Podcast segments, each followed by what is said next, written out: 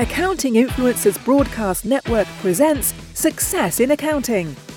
Sponsored by Dext.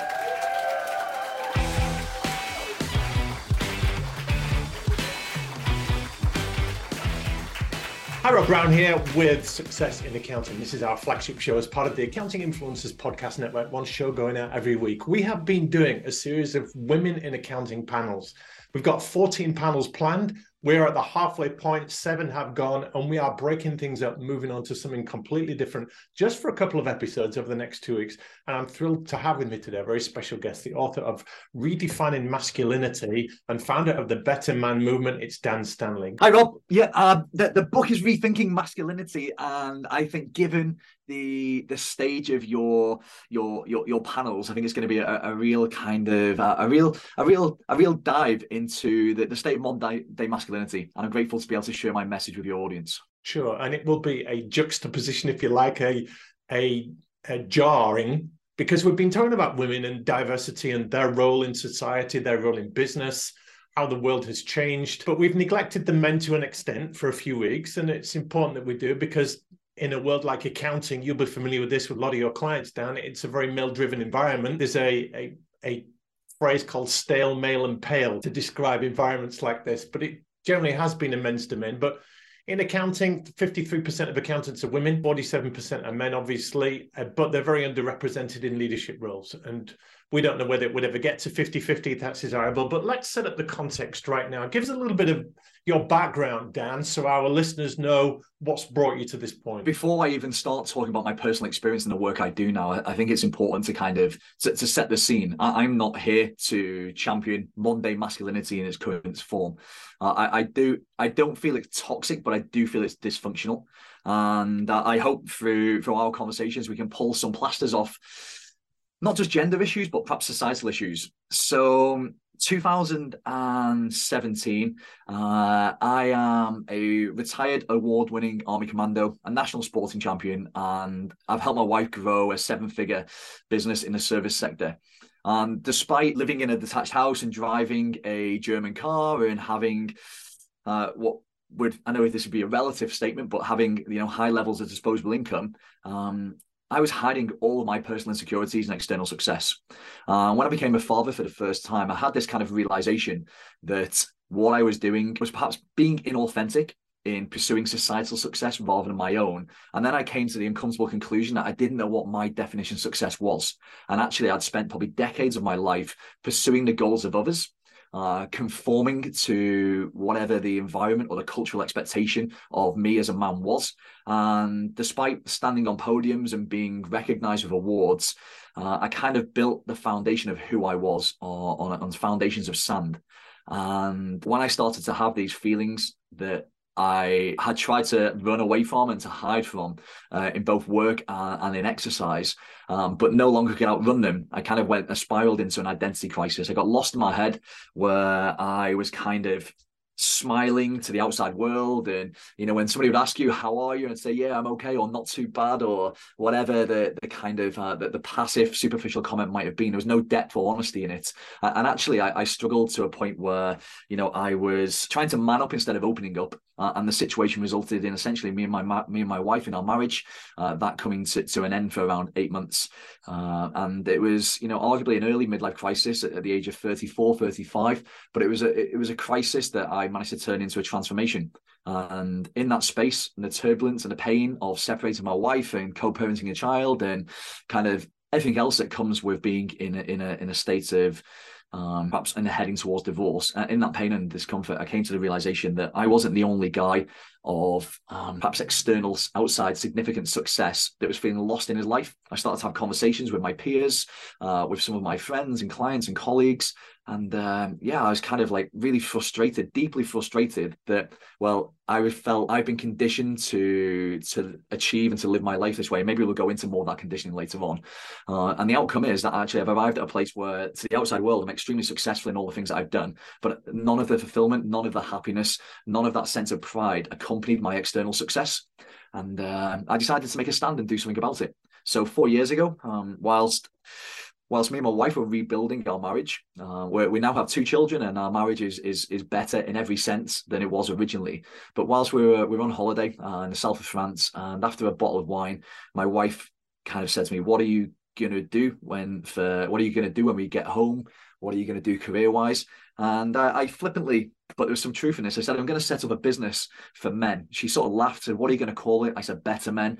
And uh, I followed that up, Rob, with uh, the statement. It's going to be like Ronseal. It's going to do exactly what it says in the tin. Uh, and over the last four years, I've worked with men in high pressure roles, corporate leaders, successful business owners from New York to New Zealand.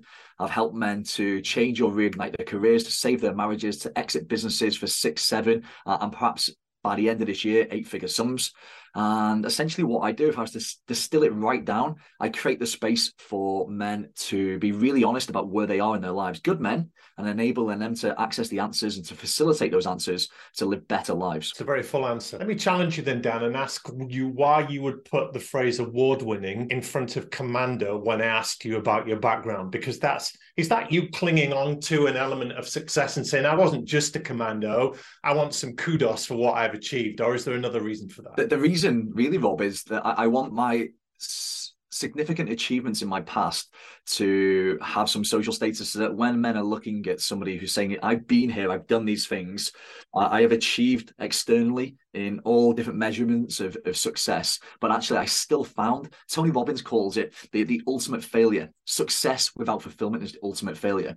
Uh, and that's what i experienced. So the reason I describe my my past in those ways is not an, an egoic sense of hanging on to an attachment of who I was. It's I, I hope what it actually is is a provocative statement for men to realize that if that no matter what their level of success, if it's not true to who they are and what they want, they will eventually come unstuck. And the world is changing. If you ask anyone what it means to be a woman these days, very few people can answer that. And likewise, what it means to be a man these days? Very few people can answer that. Give us a little bit of context on the world that we're in right now, Dan, and how it's changed over the years. Yep, it's turbulent. At best, it's turbulent. Um, potentially at worst, it's tragic. You know, I think some of the challenges that the gender conditioning that young boys and adolescent men experience in their formative years, um, be they from social expectations, um, conditioning received in school, or uh, parental expectations of who they will be and what they will do in their futures, it kind of sets men up to be three things, Rob. And for me, the first one is that they have to be strong. You know, big boys don't cry. That phrase "man up," they kind of drilled into us so many times in our in our in our early years, at home or in a playground, wherever it might be, in sports teams. You know, the the expectation is, a man, we need to be strong. You can't show weakness on the playground, can you, Dan? You'll get bullied, picked on, beaten up, whatever yeah, yeah. If you're different from any, in any sense, that'll be that'll be that'll be that'll be spotted by people and it'll be used to to cause some distress. Uh, and I think that's part of the, the the the patriarchy, Rob, that follows us through not just from the playground, but into into all successful environments, be that corporate or sporting. You know, the the, the attitude that you see in in, in corporates. Uh, a few weeks ago, I was I was at a, a, charity function and I was sat on a table of consultants from uh, from a big firm, a global firm, and uh, obviously part of the conversation was what do you do dan? So i kind of told them i'm a coach. I, I work exclusively with men. Most recently i've written a book. Uh, and all of a sudden there was a real interest in in, in the themes in the book. And uh, the conversation developed. Uh, and what i noticed whilst the conversation was developing rob that, that these guys who were all probably earning you know maybe six figure sums in the, in their corporate organizations uh, and undoubtedly were experiencing a, a, lot of stress in the in the in their job roles they, they started to kind of almost whisper you know, so we're in a busy charity function, and these guys are kind of whispering about the challenges and the problems that they face face in the in the in their day to day life. And when I say, guys, like, why are you whispering? Uh, there was a there was a look of shock firstly because they didn't realize they were doing it, and then there was a sense of like, oh, this isn't safe to talk about. Uh, and for me, that's exactly why, whether it's in a playground in those formative years or now in corporate organizations or sports teams or businesses, like I think men, I generally feel men are feeling marginalized. There's so much and so much important and necessary work being done for for different groups ethnicity genders sexual orientation but i think potentially men are being left behind and that happens for two reasons uh, i think the reasons i view from my experience both lived and the work that i do firstly there's reluctance for men to speak up because they don't feel safe to because they're taught to be strong uh, and, and, and secondly a lot of the work that's being done around men is it's being done in a way that would never give the men in the organizations even the capacity to to benefit from the work that's being offered. Um, a lot of corporates are still trying to bring in people from a, a, very kind of corporate background that maybe have never walked in the shoes of those men. Uh, and, and I think because then there's maybe a, a lack of symmetry or personal sharing, uh, what happens is that men will kind of just they'll kind of just go for the motions. They'll they'll tick the box, but there'll be no depth to anything they talk about. There'll be no release. Well, let's just stay on the playground for a moment. I know you said there's three problems. One is the need to be strong. Women need to be strong too, though, on the playground because they they use the term bitches in the playground, and women can be really bitchy, can't they? Girls can be bitchy. Girls can be. They will bully in a different way to men if they see weakness. So, is that a problem for women as well, seen as being strong? I, I think the issue with regards to gender is trying to be strong what happens when you have no strength left? You know, people then are, are, left then with an inability to handle the challenges and problems that they face. Um, and the second, like the second thing that I think that we're kind of conditioned into, particularly around men, is, is to be silent. And the way I kind of frame this, Rob, because I think it, people can understand the context, it's a little bit like Fight Club. The first rule of Fight Club is don't talk about Fight Club. It's the same for men. The first rule of being a man, especially in previous generations, is don't talk about what it's like to be a man in your life you know, fake smiles, keep things at a superficial level of conversation around sport or politics or work, but never, never really go into kind of the, the emotive side of what's actually happening in a man's life. Um, so I think men or women, if they're trying to be strong and then they run out of strength, they're kind of left in this place that where they feel really exposed. And that's why it's really important that regardless of age, stage, or gender, that people have a support network around them. Let's camp there for a moment, Dan. Men I've found struggle with articulating feelings. It's not that they're not feeling stuff, it's that articulation of putting those feelings into words. If they had a safe environment, not all of them have the vocabulary to be able to translate those feelings into words. That's a problem, isn't it? Absolutely. Um, you know, I think ignoring the warning signs, the, the risk of doing so means that the, the, the warning signs will, you know, I think for many men, they're, they're in one of three states. They start off kind of being asleep, and then there'll be these warning signs, whether it's kind of feelings, uh, of distress, anxiousness, broken nights of sleep, maybe a disconnect in their marriage, or feeling that as they're heading towards burnout. Ignoring those warning signs uh, takes people from being asleep to being aware. And there's an awareness that something perhaps isn't quite right. There's a, maybe a lack of alignment in their lives. Uh, and, and and if people then don't go from being aware to awake, they, they run the risk then of, of really spiraling into maybe an identity crisis, into a sense of separation, uh, in, into some kind of significant failure. But you, you are right, Rob. There's a lack of vocabulary. And the way I look at masculinity, you know, just as a broad brush statement, is that we learn through modeling other men. And the men that we choose to model and the men that we learn from generally and typically are either men in our family, our fathers, uh, our, our, uncles, older brothers, maybe in a world of work, kind of people that have kind of climbed a ladder or, or done something of significance that are ahead of us in terms of age. Uh, we look at these people and we role model their behaviors. And, and when these people have a you know an almost obvious reluctance to share uh, anything other than what's kind of happening at a superficial level or work level, uh, men kind of embody that behavior and repeat it. Uh, and when you attach that to a lack of vocabulary, uh, emotional vocabulary to share how they're feeling, you know, I think men can very quickly find themselves feeling trapped in a corner. So we've got strong, we've got silent. What's the third? Successful. There's an expectation that we will perhaps do better than our peers or our parents and the expectation that as men still today in today's world despite kind of the social shifts and changes we're all experiencing there's still i really believe fundamentally at the core of masculinity uh, that men believe that they have to be the breadwinners in, the, in, in, the, in their families. Um, and around i think it's about, about 20 and almost like a, a, quarter now of households that's not true that men aren't the breadwinners in their families. And i think for a lot of men um, they, they, they really struggle with that um, I, I coined the phrase, Rob, uh, before I wrote my book, but it sets the book up really well in terms of uh, a, a, positional statement. Uh, I, I, coined the phrase the myth of masculinity. And it's the belief that professional success will equal personal happiness. So we've been taught to be strong. We have a reluctance to share how we're feeling, and we expect that we will go on to achieve personal happiness through the things that we achieve in our careers. And that's why I said at the start, I think this is not just gender issues, but also societal, because if we look at maybe the females now and ladies, particularly in corporate environments, when they look ahead at the people that are sat at the, the board level and they try then to model or emulate those behaviors, there's a there's a there's a high probability that they'll think that they you know I see it sometimes you know that women will cut their hair short they will power dress they'll speak assertively they'll have an expectation that they have to have all the answers to support all of the team members uh, and I think between strong, silent, and successful, that trifecta of gender conditioning kind of sets men up to fail, particularly particularly in the second half of their lives when they've ticked a lot of those boxes in terms of house and status and cars. Like, why do I have all of these things? But not have the happiness and fulfillment I expected to accompany them. It's interesting you comment on what's known as the defeminization of women in the workplace. That's come out a lot on our panels that we've done with very successful women that have got to the top of the ladder, if you like, in a man's environment, but have felt to some degree that they've had to conform to the way men have led and ran the firm over many, many years, ran the organization. There's an interesting podcast with Meghan Markle called Archetypes. It's a new one. We all know who Meghan Markle is. Her first guest on her first podcast was Serena Williams. Now, these women are the same age. They grew up in the same area of LA, uh, two black women talking about those problems. And Meghan Markle asked Serena Williams about the word ambition and to what degree that was a dirty word in her world. And it was admitted on the podcast by a lot of women that, yeah, to be confident, to the point of arrogant and ambitious was not a trait that was viewed favorably by women, to the point even where they'd not applied for jobs and promotions that they knew they were qualified for, but men that were less qualified felt entitled to do so and even that they should do so. So, whilst ambition might be a, a tough word for women, it is a desirable trait for men, isn't it? And that drives them forward into some of the problems you're seeing with your clients. I, I think that is, is, is, is very correct, Rob. And it saddens me to feel and to know that people find it hard to to to want to be ambitious and that they choose to play small, perhaps safe in their lives. Um, because the conditioning and the messaging that they, they, they receive in their formative years. Um, sometimes what happens with my clients is that they're trying to move away from a place of pain. Maybe there's some sibling rivalry. Maybe the the the, the father was a, a high achiever.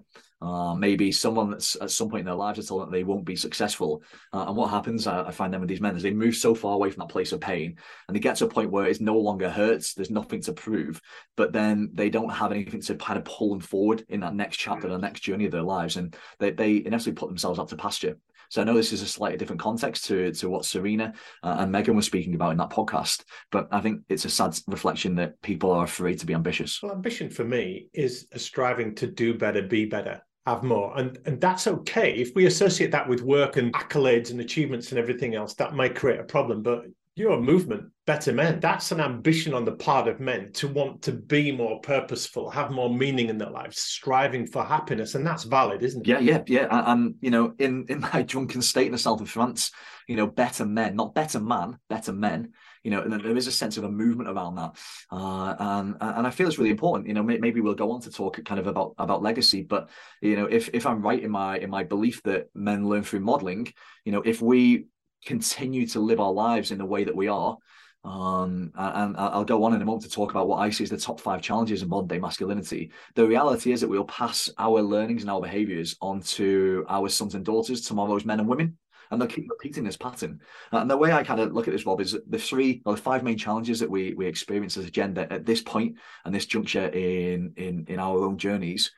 Um, firstly, it's I call it the respectable addiction, and that's workaholism. You know, almost in families across the UK, there's a sense that it's okay to be answering emails at all hours, that's not just the UK, is it, Dan? We know that's a worldwide thing. It's the Western world, yeah, particularly, yeah, probably worldwide now. You know, answering emails, taking laptops on holiday, not being able to switch off.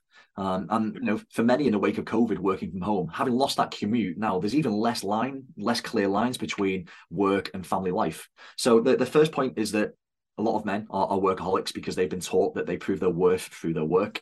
Um, the second point is is loneliness. So maybe we can talk more about these in, in, more depth if you choose. Second part is loneliness because we're so busy proving our worth for our work and, and trying to earn money to, to collect these societal success symbols that we've been speaking about. You know, very few men have time to even maintain or to build new friendships. Uh, and it was the charity Mind in an anonymized survey. They they reported that eight million men in the UK feel lonely in their lives like, what a startling statistic. 8 million men feel lonely in their own lives. Because we're overworking and we're under living, we end up lonely. When we end up lonely, we don't have a support network around us and we have some kind of significant challenge, we'll get it, whatever it might be, there's a high probability that we'll experience poor mental health. And then because of our reluctance to talk about that mental health, we might spiral into some kind of crisis. Uh, and if we are we're overworking and underliving, we're lonely, we're experiencing some kind of mental health crisis, uh, we're in a, a, point of midlife transition, we don't recognize it, and we don't communicate any of this to our loved ones and our partners, you know, there's a, there's a, there's a high probability that people withdraw from their lives, from their relationships, uh, and, and perhaps for those that are in a relationship or are married, end up divorced. It's a great read, your book, Dan, on rethinking masculinity, that it lays out those five problems that had me, as well as many other men, thinking, Wow, there it is. Someone's articulated there everything that most men go through. And I, I, just want to wrap up this episode and we'll have a part two and get you back and talk about what we do. But we've laid out the situation here where the definition of masculinity is not fit for purpose. It's not serving men. I agree it's not serving society it's not serving women and families. So in rethinking masculinity what would you have our listeners watchers go away with? Just the end of this episode dan for them to think about as we tee things up for our next recording. What i would invite the listeners to take away from from our conversation today will would be to create a greater level of awareness around where they are in their current lives. And um, a part of the the, the book I, I talk about checking in bringing a, very simple but effective tool to, to, to our application and just inviting ourselves to think about two to three words that would the best describe our current lives. So if anyone's listening to this and they're kind of coming to the end of the call, when when Rob no doubt wishes us all farewell, just take a moment just to reflect. Two to three words that would best describe your current life. Because if those words aren't words that give you a sense of fulfillment and pride uh, and allow you to be perhaps grateful for that sense of ambition that we've been talking about, something needs to change. If things are going to change, it starts with an acknowledgement of some kind of dissatisfaction with the status quo, some kind of admitting of a problem. It's not necessarily turning up for an AA meeting uh, and saying I'm an alcoholic, I'm addicted, but it is men agreeing with themselves that there is a problem, that they're not happy with what's going on. And that's the catalyst for change, Dan, isn't it, as we tee up the next episode? Yeah, most definitely. Self awareness. Without self awareness, people will keep reliving the same day, week, month, and year over and over without any significant progression. So, yeah, awareness, but I, I, if we've got time, Rob, I call it in, in the book. I call it the four pillars of progression. First part, first we start to awareness, like aware of how we're feeling and what we're experiencing. The second part is acceptance. No one's going to come and save a middle class, middle aged man. We've got to take responsibility and accept that it's up to us to take action, and that's the third part.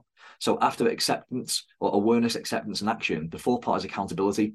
Um, it, it's you know there's two parts to accountability for for me and my perspective. The first is our integrity of ourselves, being able to keep our word. What is our word worth? Uh, and if we recognize that there's a high probability we won't keep our word for whatever reason, then I, I would really advocate that that people outsource their accountability to either a, a friend, uh, a colleague, a loved one, a, a coach, or a men's group. This is great, Dan. Just to finish off, uh, if people want to learn more about Better Men and the stuff that you're doing, where might they find out more? Thank you, Rob. So my website is better-men.uk, better-men.uk. Uh, on the website, there's a range of resources from diagnostic tools to assess where you're at in your life. Uh, there's also a link to get my book free of charge, just covering the postage, which is currently £3. Uh, and uh, if people are interested in social media platforms, then LinkedIn is is my primary my, my primary platform. It's a great topic. Thank you so much. For the moment, Dan Stanley, author of Redefining Masculinity, we appreciate your time and your insights.